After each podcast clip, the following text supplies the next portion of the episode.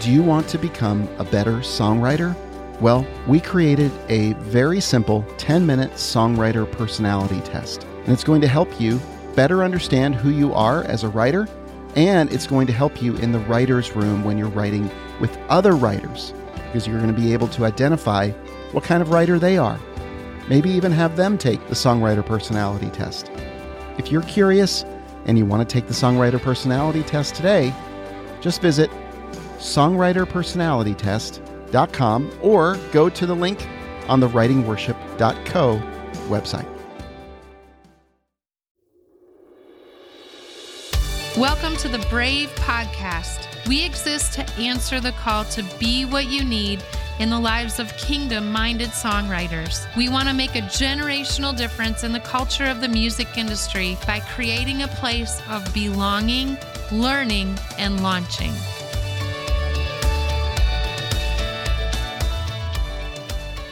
Welcome to the Brave Podcast. It's Eric here, And Chrissy?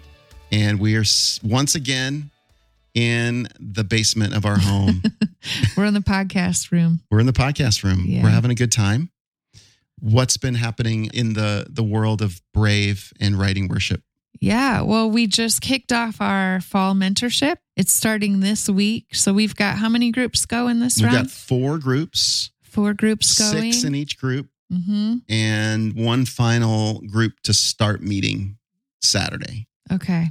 Yeah. And that's going to be really interesting because we had somebody from Qatar join in wow. in, That's pretty in crazy. the Middle East. Wow. She's actually South African. okay. She's the one that even know how messaged she- me on Facebook, yeah, right? Elaine. Yeah. I don't know how she found us. I have no idea. She just messaged me. Yeah. But it's exciting. We'll get to see what happens. And we're gearing up for the Writing Worship Conference, Yep. which is coming up September 20th through the 22nd. Yep. Getting excited about it. Yeah, we're praying about that. It's going to be a fun time. It is going to be a good time. Mm-hmm. And I think the biggest thing is we just need to watch this COVID thing. I know, right? to make sure that everything for the event is nice and spaced out so that people, so far, the government is not doing anything to kind of require Mhm. groups of certain sizes to not Mhm. meet or anything like that. So we're doing everything we can to make sure that the space is right. And it's perfect. Actually, it's a barn. You can open up the windows, you can ventilate the area really well. Lots of breezes and spaces to write. So Mhm. it should be really good here in, Should in. Middle Tennessee. So we're excited about that. Yes. The kids went back to school this week. We've got one more kid to go back You tomorrow. sound exhausted today. Do I? Yes. Are you I'm exhausted? I'm tired. I just got back from Costco. You did. That'll drain you. It does. Waiting in all those lines. Did you get our toilet paper? No, I Ah. didn't get any toilet paper. Oh, that's right. I have it on Amazon I got water. No, but we got, I just got everything our second son needed for his college dorm. So, you know, Mhm. this is round two. I did the same thing last week. Yep. But yeah, he's he got everything he needed this time. Target, and there's these huge lines at both. I don't know why there's huge Well, lines. because everyone's today. going back to school. Well, but didn't everyone go back already? Or you mean Well- the college kids? Our oldest son went back. I mean, our youngest son went back early because he's playing soccer. Right. But And our Alex, daughter's back. Yeah. yeah, I don't know. Anyways, don't go to Costco today is what I'm saying. Anywhere you are, yeah. wherever you're listening, the do not go. The moral of the story, if you're thinking about it today, it's not a good You're day. not supposed to do it. You're not supposed to be supposed listening to. to, this podcast, no. doing you're your laundry, Yeah, just running, hang out at home today. exercise. Yes. Yeah. I would Listening to our that. soothing voices talking about Yes. worship music. Well, we have a guest with us today. Good transition. Yeah. Really good. Yeah. Do you want to share about who our Absolutely. guest And he's actually in the studio with us. Yeah. He's been listening in. I feel like he's the fly on the wall. I'm just enjoying the Costco banter, honestly. I feel you. We went to Costco and Franklin on a Friday a few weeks back. Yeah. It's bananas. You Yeah. just can't do it. That's what happened today. Yeah. Yeah. And Was it the same one? The one up in yeah, Franklin. Mhm. Well, and we have a dear friend that um that works in the pharmacy area. Oh, did you see him? I saw him. Yeah, Mhm. because you know, he's this uh he's the older guy and he really gets a lot of like um people complaining and has a hard time a lot of days at work. So I just went up with a big smile to the pharmacy window and I said, Hey, remember to smile today Mm-hmm. behind that mask. and yeah, so it was good to get to the see him for a second. he's the pun guy. He's Right. always giving us a pun. He's full of puns. I Yeah. mean, he's the best. But anyways, Not not Nick, who's our guest today. So this is Nick Morrow. I feel a little nervous that I should have a pun in my back pocket Nick, right now. This I is a light, we like to start our podcast moment, with Nick. lightning rounds. now and is the moment. Give us your favorite pun. Go. Uh, I don't know. I, I'm not a very punny guy, but I do a lot of dad jokes with my kids. Okay. okay. give us your dad And joke. um, I don't know. I, they're always off the cuff. I right. couldn't even you tell can't just it's like on our your podcast, you asked me to sing like Michael W. Smith. And I, I just I can't just do it. If I'm asked to do it, it has to just on come. the spot. Yeah. If place in the world in this world comes on, I am there. I am there. the raspy You thing in your voice too. singing? You the- Oh yeah. I can't say I mean yeah, yeah. yeah. Oh my yeah. gosh. I was so scared yesterday, honestly, because we were at tennis practice with our daughter and the high school marching band was out in the parking lot playing Living on a Prayer. So I It's thought, living on a prayer. sorry, living, living, living, Bon Jovi. living on a prayer. Okay. Anyways, I thought any minute you were going to, I was waiting for it. I Uh-huh. just knew he was going to. So I just went on. Yep. But it's so down. funny to listen to like this whole band, like tuba section. And they were off too. They were totally off the meter. So it was just really a train wreck and they're trying to march at the same time. And This so sounds like a like a, a TV show Yeah. or a movie. It feels yeah. like it. it was it was like glee gone Yeah, wrong. yeah, yeah. It's right or down the road from where you live. You need to Yeah. go visit. Go and check watch it them out. do living Just- live in on a prayer. yeah, living. Yes. Yes. Yep.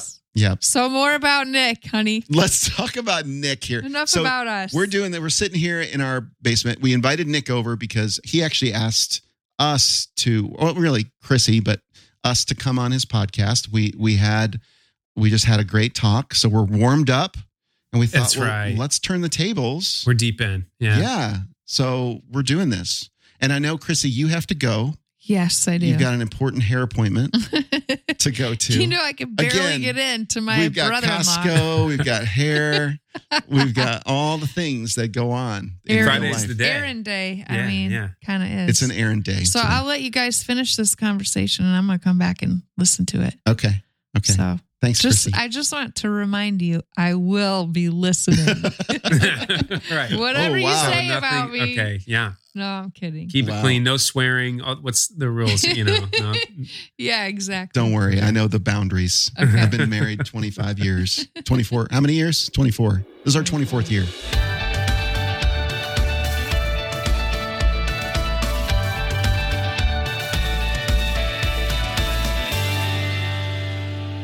Okay, so Nick, we're back now. Chrissy has left. We said our goodbyes. so tell me a little bit about the, the funny way, the way we met is you read Writing Worship.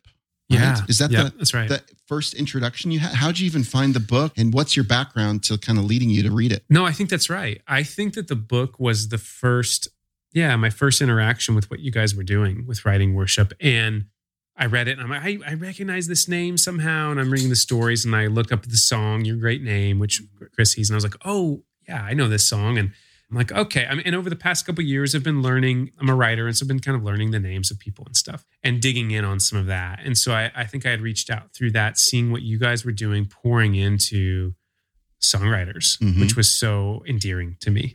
But I was like, my jaw dropped when I heard that you were at one point a lead pastor and the worship leader of a pretty significantly sized church up in Indiana. The network. So we had a network and we were we were the smallest of the three churches. So it wasn't major, but you know, there's a couple hundred people all Mhm. total at the church. And I was the worship pastor there. And after I don't know four or five years, my boss and mentor was was he was kind of moving around to the different churches and helping out in different places. And he said, "Hey, I, we're going to need a new lead pastor. We think that maybe you should think about this." And I said, "No way," uh, because I felt called to being a worship pastor and to writing songs and all this. And I thought, "There's no way I can do both things." Which I don't think I was wrong about, but or to do both things well, right?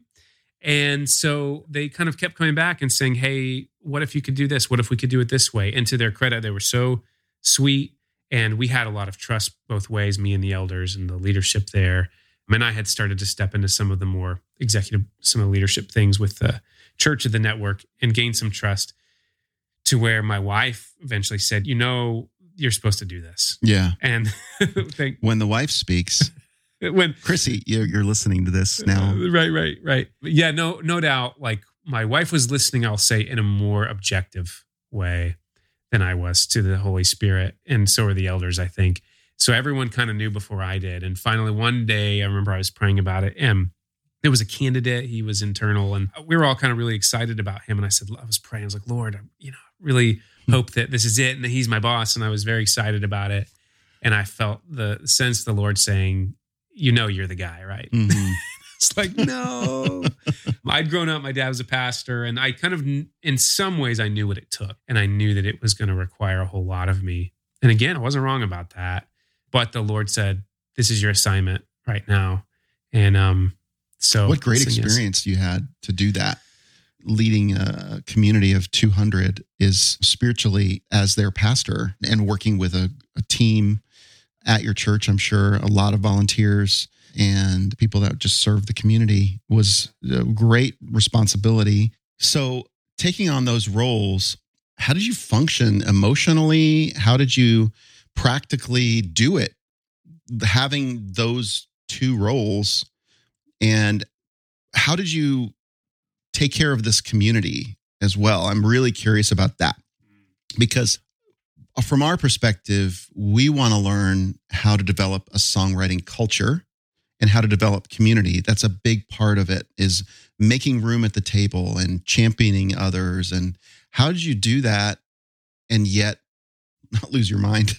um, I would say I didn't do it very well. You didn't. Okay. and well, sometimes tell I, us about that. I did lose my mind. hmm Yeah, boy, Eric, I didn't know we were going deep dive. Yeah, we're going right in. No, this is great. This is. I feel like I should pay you for a counseling session after this Okay. when we're done. I take Venmo. Give you my Venmo. yeah, I would say so. Yeah, I was. I was kind of operating as both the lead pastor and lead preacher and lead worship pastor. So we hired an assist, a worship assistant, uh, which was great, and we also had some people who were guest preaching. So I would never do both at once. I would always do one or the other each week, and I kind of oversaw the kind of the master preaching and master worship schedules and songs and teams and all this stuff. I would say being new to that role, and it, frankly, being a role that almost nobody does, Right. Right. Trying to be, trying to do those, split that atom. I think there's a few key ways I didn't do a great job. Our worship team was functioning very well at the point when I got asked to do this. And in many ways, I think the success of that team and kind of where it had come from and then what we got to after four or five years was part of they maybe saw and said, Hey, can we do this with the church at large? And so one of the biggest mistakes I feel I made, as I said, the, the worship team's functioning great. Some new members now. We got some good players in here for the size of church. I'm so happy with the quality of our people and players and all that. That can go on autopilot a little bit hmm and worship assistant she was wonderful and she was younger and and just an amazing worship leader and i thought well she can come in and she can kind of lead that team for a little i'll give that team to her for a while Okay.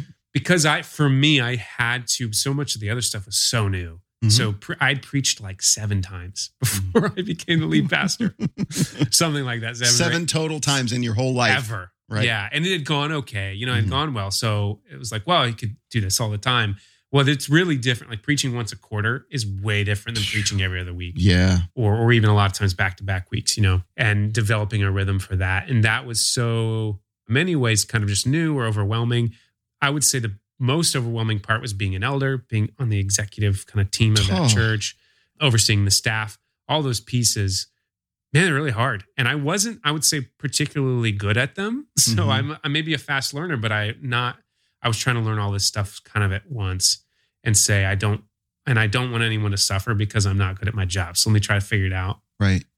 Yeah. So again, I, I don't know that I did a lot of that super well, but we did function. And I would say we went from one of the peculiarities of our church, we went from being a proper network that was always trying to push for autonomy with each church to actually planting each church as an individual church who would Okay. s- stay relationally connected, but not in terms of leadership or bank accounts or Mhm. whatever.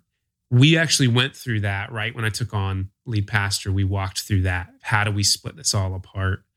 And divorce is a really awful way to kind of say it, but it was in many ways. It was a hard season because our church had this long history with all these people at these other churches and and had come from those. We Mhm. we were planted out of the original one and all this.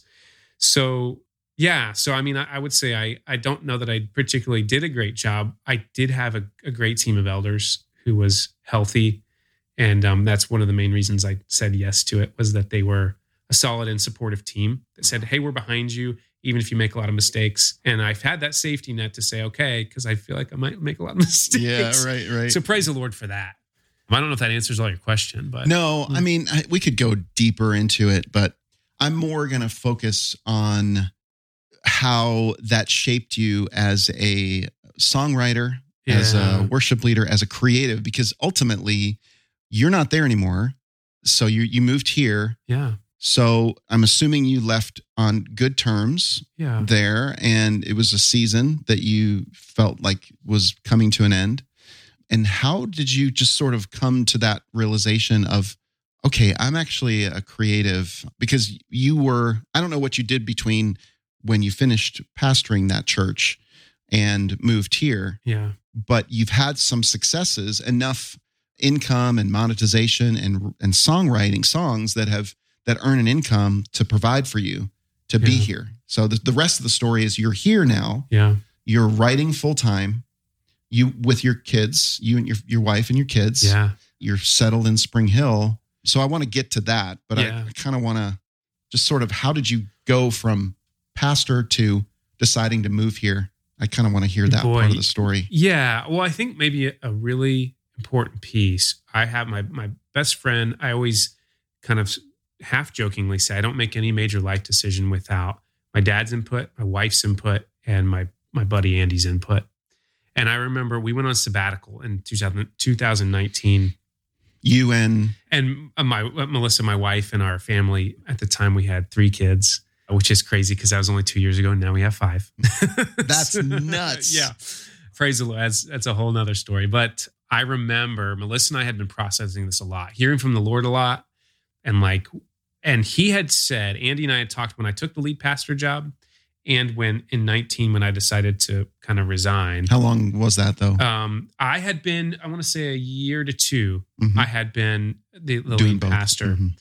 And at the beginning of it, he said, This really might be your side quest. And I was like, What are you talking about? And he has this whole thing where he's like, You know, when the hero goes on the hero's journey and all this, sometimes they take this side quest because they have to go get the elixir that comes then comes back to the main road Yeah. and they need the elixir to defeat the dragon at the end of the Right, story, right. whatever. And I think that was maybe one of the biggest words that was important was this was an assignment from the Lord. I knew I was supposed to do it.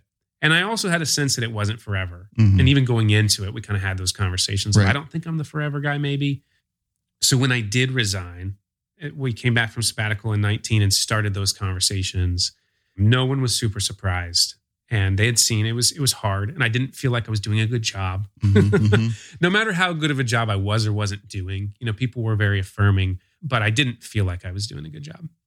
And the various strengths that I think it takes to be a pastor in a small church, I didn't have all of those. Which And- is like, Boy, I mean, you really want a unicorn in some ways. And I would say, I think, and maybe this is just personal bias, but that the 200, that mid level size church, it's not a tiny church, but it's also not a really big church right.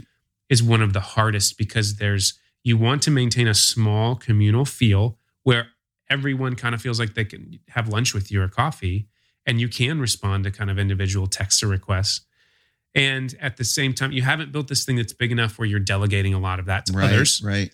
and so all of a sudden you have a community of people that is uh, you know a 100 adults and a bunch Right. of kids and they, They all want to connect with you. yeah and they all have your phone number Right. and they all work day jobs so they text you at night and on the weekends Right. They, and they have life problems and issues and Totally. struggles and things that, to pray for. And there's a constant wrestling of, yes but I don't think I- you're not missing. I don't wouldn't say anybody's equipped to really do that. I can't imagine. And God bless. I mean, I really do have the highest respect for the pastors that are carrying these like huge loads. Mhm. And and truthfully, it's not super sustainable in my No. opinion because for our family, we realized we had to have real boundaries. And even with the boundary, it was it was hard because we'd have to say a hopefully positive no to people and say, hey, that's dinner time with my family. So I have that blocked out every night and Mhm. whatever.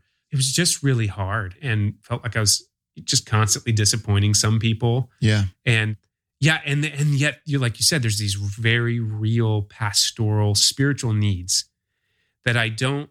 And on one hand, I don't want to become callous to, and on the other hand, I'm like, you know, Myers Briggs. I'm a feeler enough that I'll become completely overwhelmed by those needs Yeah. if I dive in. So trying to carry that, my wife was was pretty amazing through that. It was super hard on her. I say that the lead pastor's wife is the hardest job in the church. Mm. I think so hard on her because she carries kind of all the load without any of the voice or any of the seat at the table kind of stuff. Boy, it was like it was really hard Mhm. on us. And so, and I was so thankful to be able to actually talk about that with Yeah. my team and elders of like, You Hey, had to have that. Sure, and thankfully, still had mentors in the network uh, or the broader, you know, church family that I could draw on. Those Mhm. guys. Without that, I definitely would have sunk Yeah. for sure. So, so thankful for that. So, but you you made a decision to. Were you writing at this time uh, also? Yeah, Writing songs and getting cuts, and other people were releasing your music, or you recorded some music that got on some film and TV. Or tell me tell me a little bit about all the musical stuff that was Yeah. happening, kind of in the background at the same time, at the same time. it was hard. I remember like the hardest moment maybe. We walked through a season of a bunch of miscarriages, which was also in that Mm. same time, which was so hard. And on the tail end of that, we actually wrote an album around that and worshiping from that experience. And I remember we were recording that album and I was like producing the whole thing, being the lead pastor, right? And the preacher. And, and like looking back, way too much. right with do- three kids and Yeah, totally. else. Yeah.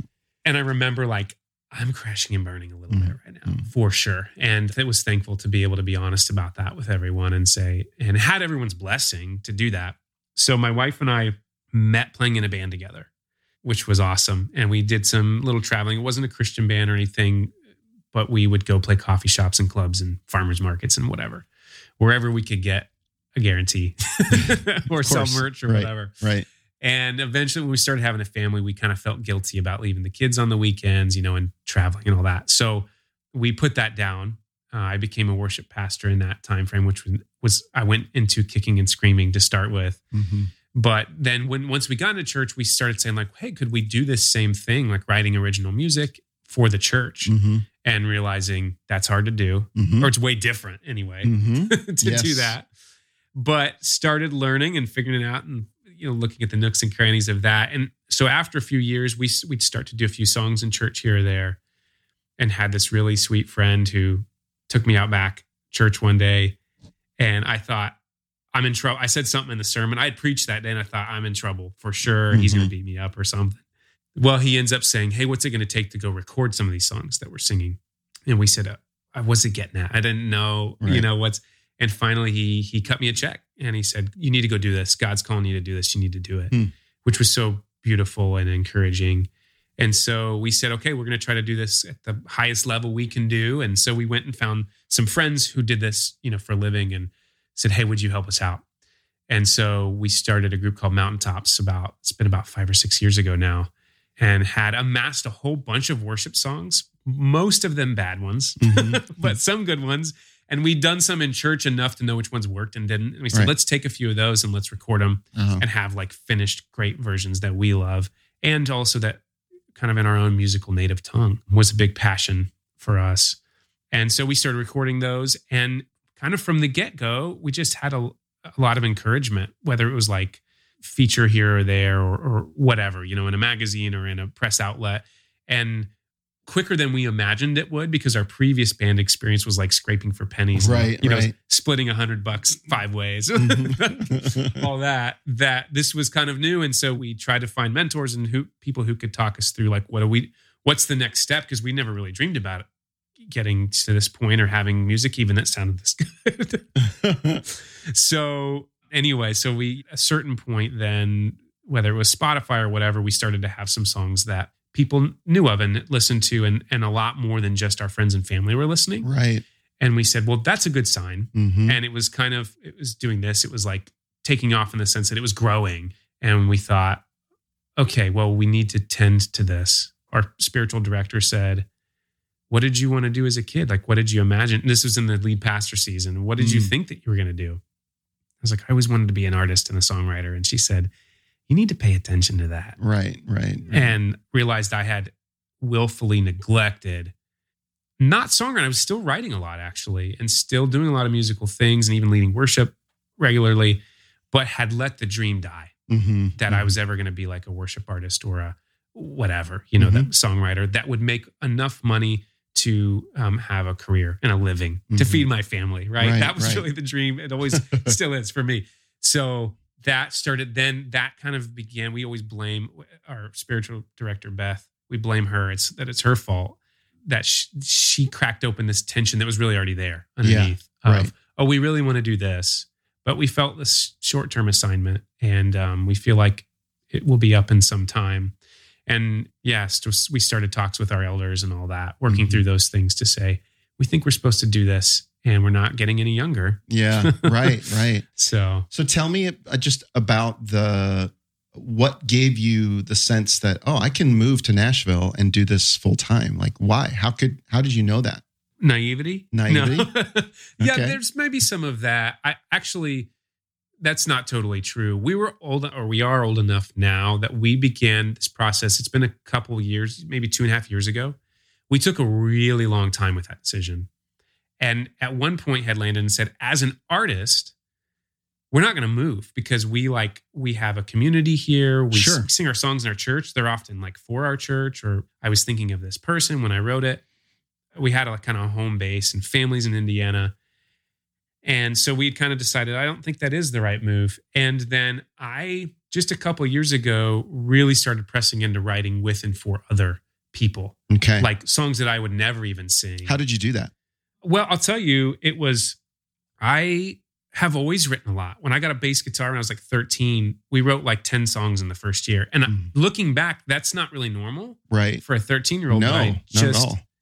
It just was in you. It was. And I actually was, I remember we used to have a mowing service and I would make up songs as I was mowing. My brother would make fun of me, like, It's I heard funny. you singing. Right. Yeah. So it was, it's kind of always been in me, like the thing that I know that I was created to do. And I always assumed that was as an artist, hmm right? Sure. And you guys share a lot of this story. You walk through, right? So much of this. And at a certain point, this was just maybe a few, two, three years ago, like had some conversations with people and they're like, wait, you're writing how many songs like in a given year? And you guys are, you know, Mountaintops is recording three, four, five of those maybe on average in a year. And it was like you, the amount that you're writing, some of those songs were getting canned, not even because they were bad, they just like didn't, Didn't fit, fit we- mountaintops. totally what we were doing. And so had some, thankfully, some wiser people say, have you ever thought about just being a writer writer Mhm. and pressing into that? And I'm like, what do you mean? Mhm.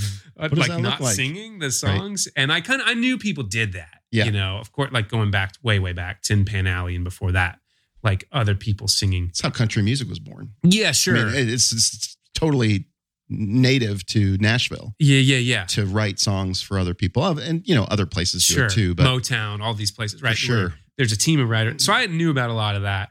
But in the Christian world and like worship, I kind of just thought, I don't know how that works. And I didn't have a super deep understanding of the Christian music industry. Didn't know nearly as much then as I do now. And so so I just started investigating that. Mhm. I started doing some camps and did some songwriting things that were more collaborative and meant to press into co-writing. did you pay for those? Were these paid camps? I, I did. I Yeah. Mm-hmm. did. A, I did one with Bethel Music. They did a. I think it was called Songsmith. Their very first one they ever did. I went to that, which is an amazing experience. Which is where? Uh, Did you go out west? it was. Yeah, it was in Redding. okay. Uh, so went out there. It's a significant investment. totally. Yeah, Mhm. and we said, okay, this is this is like really investing, and it was an invite only. Like you had to apply and all this. Okay. So it was, and we thought, well, this would be confirming, and I'll probably never get in, but it's twenty five bucks to apply. So Oh. you know, right? Okay, Yeah. and they did it. It was at they had had so many applicants that that was actually a piece during the lead pastor season when I was thinking kind of maybe I'll hang this up. That was a really confirming piece that reignited Yeah. the writer in me, and even that I would say that shifted my mindset from I'm writing for me or mountaintops or our church to oh I'm writing for other people. Right. Right. Maybe as much or more than I am writing for myself hmm to lead or, or record a song. So that really started to shift my thinking. I started co-writing a lot. This has been 18, so a few years back. Like meeting people here in Nashville or people you met at these camps. Yeah, at that time. Just connections, relationships you started Yeah. building. and I would text people say, I have an idea. Here's the audio file. What do you think? Send Yeah. me back your thoughts. Right. And so we started that way and had some friends writing that way. Started, I had been kind of trying to co write with other worship pastors in my community. So I was doing some of that. And yeah, and, and most of the collaboration was with these like minded people I would meet at camps or online somewhere right. and just connect with randomly and Mhm. say, hey, let's try and write a song together. hmm Being outgoing helps with Yeah. that. No, you're Uh, you you take a sincere interest in other people. I've noticed I that. hope so. Yeah. I mean, I, well, I'm curious. Yeah. You know, everyone kind of has these That's why you host a podcast too. It is. Mhm. And I like, yeah, people ask about that. I'm like, I genuinely just love talking to people and hearing their stories and Yeah. what makes what's God put on them. Mhm. It's so fascinating. So then to write is like this beautiful exploration. Co-writing, I realized was all these things I loved together. It was Jesus and it was music and it was people. Right. Right. It's It's like- all of it. Oh, this is more. And I love doing and still love doing the artist thing, but man, co-writing, I found a lot of traction in. Yeah. It felt like I found a lot of traction quickly. hmm And it also felt like, whereas some of my peers were struggling at times to figure out how to get into co writing or they'd have bad experiences, I found it easy. Right. I don't, you know, know all the reasons why, but I think there is a, I love to, I love to create safe spaces. I love to kind of like encourage other people. I like for everyone, if we're writing together, we're writing together. Right. It's not me or you writing, right. you know, You know, don't need to dominate the the right. You actually Yeah. want to make sure everybody's included and yes, on a good day, right? Yeah, Trying yeah. to all these good day. things. Yeah. So I think more than anything, it- it just kind of started to it ticked for me. It was like, oh, Mhm. this is checking the boxes, and it Mhm. is great. And it- at the beginning, it wasn't a whole lot. Like it might be a friend doing the the song we wrote in their church here or there, Mhm. but it wasn't like cuts. In fact, this is like how little I know or knew. But I've, a couple years ago was the beginning of twenty. I'd started taking some trips to Nashville and said, "Who knows somebody? I'll make a friend, and I'll just see if they'll." I can buy them coffee, and they Mhm. can. I can learn something from them. That's how you and I met, Right. Exactly. yep. Yep. right? And and I always do learn something. But so I had a meeting with one guy who owns a label here in town, and another guy who's um, head of pub at a label. In fact, I, it's a good story about him. So it's it's Mike, um, who Krissy works with. Mike Murray. yeah. Oh, okay. Who's Cool. amazing, and he's also he's just kind of he's really he's just like he's intense in some ways, and I'd Mhm. never met him. Mhm. I walk in and I had these two meetings back to back. I remember and they both asked me, "So what kind of what kind of cuts you got?" Like what? Mhm. And I was like, scratch. I was like, back in my mind, like, what's a cut? What's a cut? just like I don't even know. in 2020, you were saying even just even a year and a half ago, I'm like still writing it, writing as an artist, Right. Right. and I'm writing for. I'm just like learning all the ropes of what is how does all this work, and so I was like, okay, note to self: cuts with other artists, super important. Yes. Yes. so, yes. So I started then, I would say, being more strategic about saying what it comes down to for me now is who is stewarding the songs that God's giving them or the, that God's giving to us.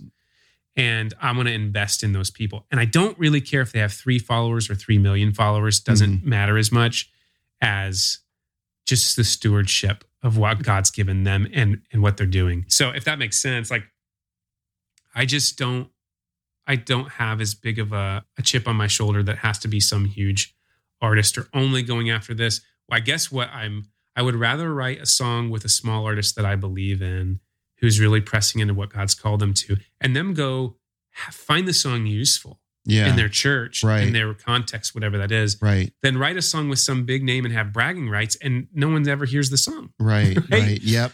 I just, you know, useful in the kingdom. Yeah. And so I feel I do think that it's hard most days, and I definitely get it wrong more than half the time. But seek first the kingdom in writing with others and really trying to write great songs, and He'll take care of the rest. That's really cool. I love that. Seek first the kingdom when trying to write songs, when writing your songs, Yeah, and when looking for people to co-write with, to seek the kingdom together with. Yeah. Yeah. So, because you you said to us, Krissy and I, that we were kingdom people, which I guess Mm, sounded to me like it resonated with you how important that is for you yeah. is seeking the kingdom first yes. Yeah. in your songwriting and in your work. yeah. hmm I mean, whether it's church world or the Christian music industry, I guess I felt pretty, I feel now pretty well prepared for the Christian music industry in some ways because it's really easy to conflate all the other things the finances, the what, right, the other objectives that we have that may be secondary Yeah. to spiritual kingdom principle uh, values. It's really easy to get those intermingled. And certainly we all do it all the time, right? Mhm. But it's just trying to be aware of it and trying to say, am I really after what God's calling me to do in this moment in time? Yeah, is a big thing. I mean, it just feels like a huge principle of Jesus. Totally is. So, Totally is. I mean, wasn't that part of the Sermon on the Mount? yes. Yeah. I mean, yeah. it was, yeah, Matthew 6. Yeah. So what does your life look like now? What are you what's your day to day? What's your week, average week look like? yeah, that brings us up to speed basically. If I officially rolled off my job about three months ago, we moved here to uh, we live just just south of Nashville, and we were praying and saying what we really feel like we're meant to do is like we'd start to had some income hmm from some of this music stuff and some other streams that were coming up. We got into the sync licensing or like film and TV stuff. We started to do some of that with our instrumental music and other things. Hmm. And so we said, Lord, like, what do you want us to do? And we just felt this Is that real- all independent? all independent. Everything so far has been independent. We did work with a publishing company for a little bit last year, um, which was a very overall positive experience. But it's just grit. It's It pure is. grit and pure like relationship building Yep. and asking questions, right? And how did you get the film and TV cuts? Um, or how did you get the you just started writing some instrumental music and Well, we pitched we it? had a friend, so a guy named Sean Williams. He co-produced. He worked a lot on our album with us. Very dear friend of mine. He lives in South Africa, and he's an ambient music producer. ah, And so I started asking him questions like, "What does that mean? What do you do?" You know, and he worked for a, a mastering company, but he had this pretty robust film and TV career, and still does. And I'm like, "What do you do? What mhm. is all this?" And honestly, he starts- again curiosity. yeah, I'm hoping people hear the consistent things that you are doing. just ask questions. Ask Yeah, questions, Yeah, be curious, kingdom minded, and stewarding yeah, what God's given you to the Yeah. best of your ability. yeah. That's what I'm hearing a lot of. on a good day. And so through that relationship, to make the story short, Yeah, he taught me. a- opened up, taught you a bunch. Yep, a whole bunch. And so he's he had done he worked with a few companies. He said, "Hey, check they take submissions, check Oh, these guys out."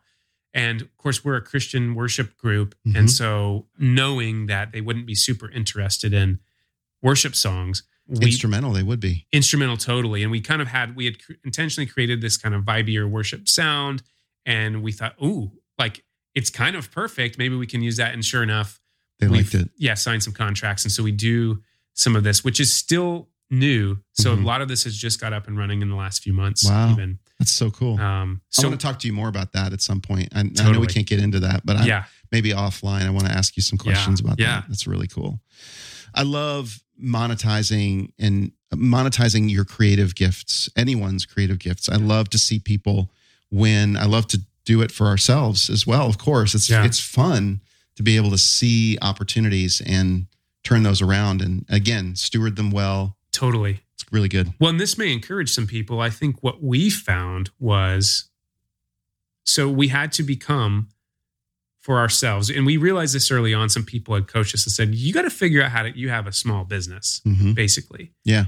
And you have to be small business owners. And so my wife is extremely intelligent, and me, who's I work hard and love people. Yeah. And we said, well, all right, we're gonna figure this out together. And so we had to become like a publisher. We had to become like really a PR firm. We Yeah. had to become our own producers. We had to become our own, of course, singing and playing a lot of the instruments. It's like let's figure out how to do all the things so that we don't have to rely on someone. And if it comes along, great. But we're not waiting around for someone to come give the opportunity if Yep. God's called us to it Yep. right so what we found that we're I've been so um is so amazing and encouraging to me as an artist which you guys talk a lot about i've actually Mhm. drawn a lot from your some of your courses webinars just did the one with vince Oh, Vince Wilcox, yeah. I I listened. Oh, I for, I didn't see you on there. That's I funny. wa- I wasn't. I tuned in at the wrong time, Oh. and so we listened to it yesterday. okay. And but this idea of how do you you really take the same song or body of work, but you can monetize it in five, six or more ways, Right. right? So as a, you have, we learned about like loop community, and there's Mhm. tracks, and churches want the tracks of the songs, Yeah, yeah. and you can do sync licensing with film and TV and master the instrumentals and do that, Mhm. and it's all the same song Right. right? Yeah. And you can do this in a or pitch it to somebody else and they can go sing it and do it. So there's all these different ways that we're not having to go out and reinvent, like do a whole nother album with every each one of these. right. Using the work that's already there Mhm. and saying, are we maximizing all of that to its full potential? And if not, let's figure out those things before we step, you know, we take another step. Yeah, I love that. So that I think for independent musicians is huge hmm and figuring those things out on your own. And and the more you can do it on your own, the more of a cut in percentage you can get from it. So That's exactly right. Yeah. Yeah. I love it. Nick, where can we find you and connect with you? What's the best way? yeah, on Instagram at Mountaintops Music, I try to reply everything there personally. So um, and then the podcast is the Secret Chord Podcast. And Okay. so both of those are ways All right. you can get in touch. Yeah. We're going to put links to those. This is part one. I feel like we're going to have more to talk about. I really am For sure. intrigued about diving into the details of how you build and monetize and do all of those things Yeah. because that's really intriguing to me too. Yeah. But that'll be just an excuse to talk more about There you go. the business side of Love things. it. Yeah. Good stuff. All right, Nick Morrow, thanks for joining us on the Brave Podcast. Thanks for having me, Eric. If you'd like to learn more about resources available for songwriters, men and women, go to writingworship.co. Follow us at Writing Worship on Instagram and join our active community on Facebook, the Writing Worship Community.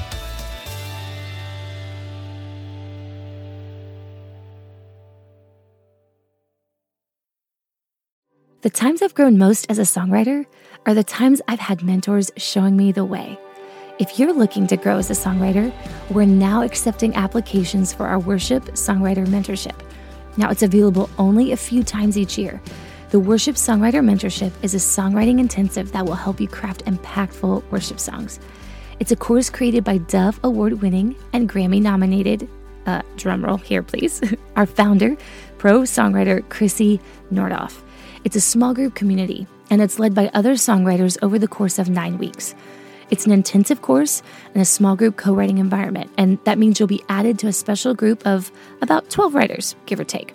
Each group is led by experienced songwriters, some of them my dear, dear friends, and I've even gotten to lead a group or two. Rachel here, by the way. We love the church and we love to champion fellow worship songwriters just like yourself. In this mentorship, you'll learn how to write songs for you and your congregation. You'll go deeper in your intimacy with Jesus. You'll get the tools needed to help craft songs more easily and never run out of creative ideas. Okay, I know it sounds too good to be true, but trust me, this course is a game changer. You'll learn how to leverage your unique songwriting personality and connect with other like minded writers in a meaningful way. Truly, I can't think of another course, group of people, community that has impacted my songwriting the way that this mentorship has. If you're wanting to take the next steps in your songwriting journey, then apply now at the link in our show notes. We hope to see you there.